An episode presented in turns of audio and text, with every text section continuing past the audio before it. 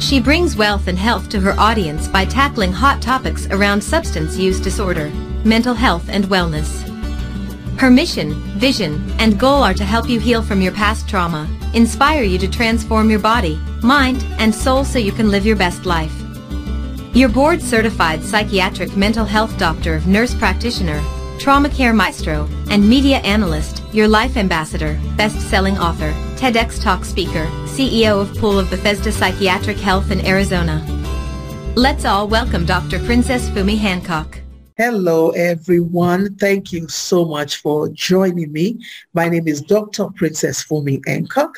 I am a certified, board-certified psychiatric uh, mental health doctor of nurse practice with group of clinics, um, POB Psychiatry, uh, otherwise called Pool of Bethesda Psychiatry in Arizona. Uh, I'm also a best-selling author and a TED Talk um, speaker. So um, today I wanted to share something because I just had uh, a conversation over um, an interview that I had on podcast. Um, by the way, thank you to Hilary Topper for that interview. It was a great interview, but it also prompted me to do this um, video.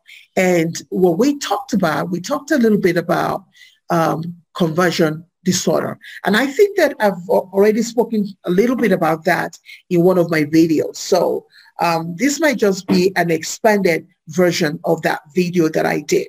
So I talked about conversion uh, disorder because right now as the uh, country, United States of America, and some parts of the world is opening up, right? Uh, kids are being expected to prepare to go back to um, on-ground schooling so that many of them are dealing with anxiety. Some of them are dealing with um, depression. Some are dealing with panic disorders and all kind of stuff, right? But majority of the one in three, right? One in three to four uh, kids that come my way do tell me that they are suffering from suicidal thoughts and suicidal ideation. Um, not necessarily want to do the, you know, like go ahead and commit it, right, or try it.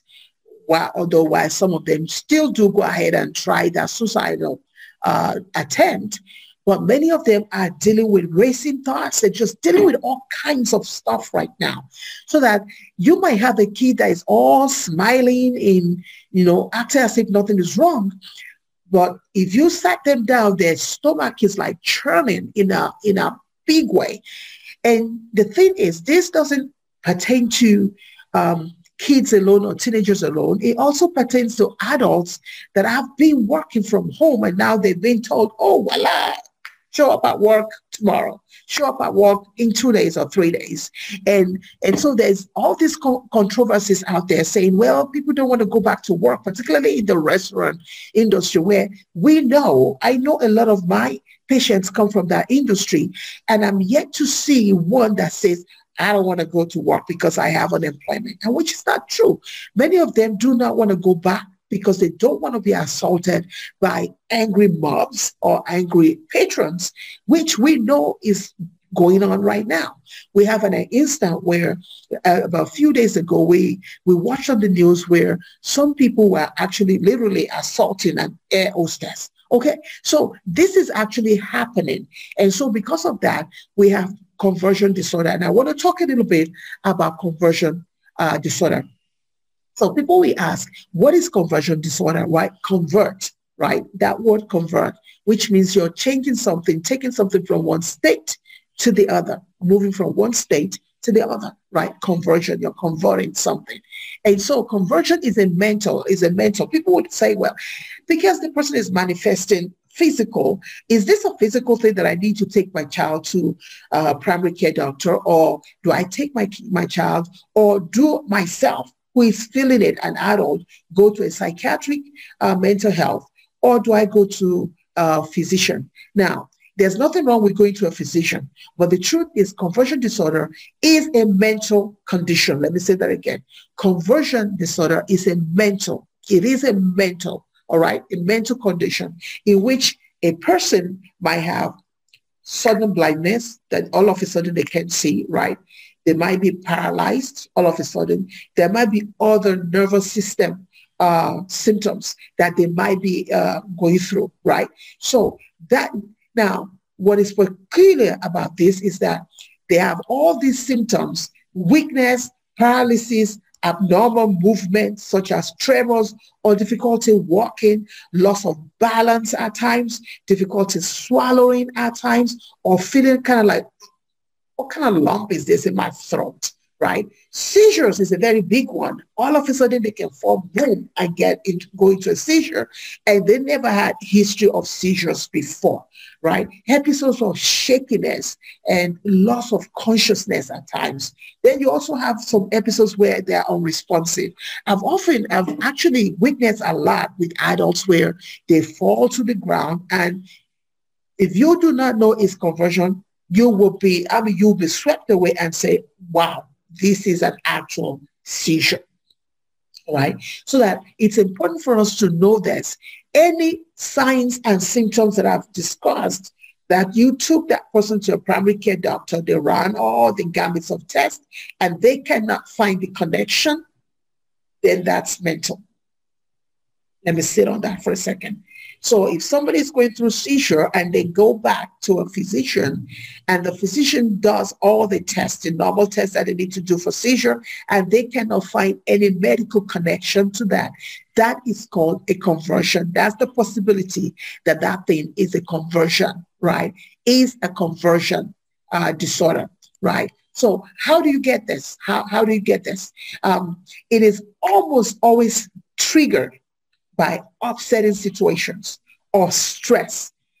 And how many of you know that a lot of us are stressed, incredibly stressed with all this COVID. You know, you don't know if you're going to get it. You don't know if you got it. You don't know if your parent got it. So you can't visit your parent, you know. So all of these things, right? And then you also have kids on top of it. They are demanding, you know, that they, they have to do their school online that they're not used to doing. Some of them are not used to doing. Then on top of that, they have all these assignments that they have to finish through the end of the year. All of this, you know, add to their emotional stress. And so the mind, right, the brain wants to find a way of coping with this stress. And because of that, conversion disorder occurs because our brain is looking for ways, right, to cope, to cope. All right. Our brain is looking for ways to cope. All right. So does this last long? Um, well, some usually last like days, others last for weeks, and some is just intermittent, right? As soon as the brain is looking, is being threatened by a stress, boom, they go straight into that, right? As soon as that, it could be days, it could be weeks, it could be, it just could be intermittently. All right. So anytime that you're you're stressed, anytime that you're overly stressed, they tend to go into conversion because of that stress. Because of that stress. So it's very, very important that we distress ourselves. It's very important that we distress our children, right? To ensure that our children are not overly stressed out. All right. So um, here's the deal. Um, do we, is this treatable? Is this treatable? Can, can we, you know, that's another question that I often hear from parents. Can we treat this? Can we treat this? And my, my answer is absolutely yes, it can be treated. Now, there's something called CBT, which is cognitive behavioral therapy, where you take irrational thinking and you turn it to rational thinking. So CBT is a very good way that a lot of our therapists or psychotherapists um, do treat this. So you can treat it, but for me as, as a as a as a board certified psychiatric mental uh, doctor of practice, I really do believe in the combination of medication and combination of medication and psychotherapy. I think, uh, as I often say to my patients, that the medication will correct what's going on in the brain while the psychotherapy maintains what's being corrected, if that makes sense, right? Okay, so when we talk about that, it's then important that number one, we help our children to live a less stress-free, a less stress-free life, right? People would often say, well, they're faking it because, you know, okay, so I have the patient that every week the ambulance is called and the ambulance takes her to the ER. And so now they, they, when they hear that thing, they know the ambulance goes there, stays with her for a while, and then takes her right back. So now people think that she's faking it. Let me just, let me debunk it for it. It is not fake to them. All right. They literally feel that seizure. They experience it and it's not fake. All right. But here is how we can help them. We can help them to distress themselves. It's very important that kids are allowed, uh, even adults, allowed to go out. Vitamin D is a very good, natural vitamin D is very good for depression, right? So that when you have sun, that it helps you too to kind of overcome a little bit of the depression that might be going on. Then breathing exercises for those who might be going through anxiety and depression, uh, anxiety and panic disorder, breathing exercises. Oh, you wake up in the morning, instead of just dashing off of the bed, just stay there for a little bit and just do five minutes, breathing in and breathe out. Breathe in and breathe out. That also helps. Taking walks help. Now, for someone like me, I'm not too keen about walk, but I do have some, I have an elliptical at home that I use. So it's good to take some walks. Now, what are the things that uh, we're going to talk about? People say, well, um, what is the role of internet in this? You know, can our kids be on the internet while they're going through all this? Now, there's nothing wrong with the internet, y'all. There's nothing wrong. This is the age of technology. And assuming that people, you know, eh, trying to tell your kids not to be on it is like, you know, that's a that's a losing battle right there. But you still have to monitor it if we're talking about kids here. As an adult, you're an adult, so you know when you know that you're in a place, a space that is not healthy for you, you know to back out of it. So because you're an adult. So um, being on the internet is nothing wrong with it because you can also do, use the internet to find other people that are dealing with the same situation that you're dealing with. All right. So treatment, CBT, going to psychotherapy and just having therapy about, about how to cope with stress. It's very important. And then, of course, there are some medications that, uh, you know, I don't want to suggest any medication here, but antidepressants are very good with conversion. And it's not necessarily that it's hitting conversion, but it's hitting the symptoms that come out of conversion. For example, like anxiety, like panic disorder, all those things, your antidepressant really kind of brings it, tones it down. And when your anxiety is down, your depression is down, your panic is down, then, and your stress level is down, then you will not have as much episode or any episode at all.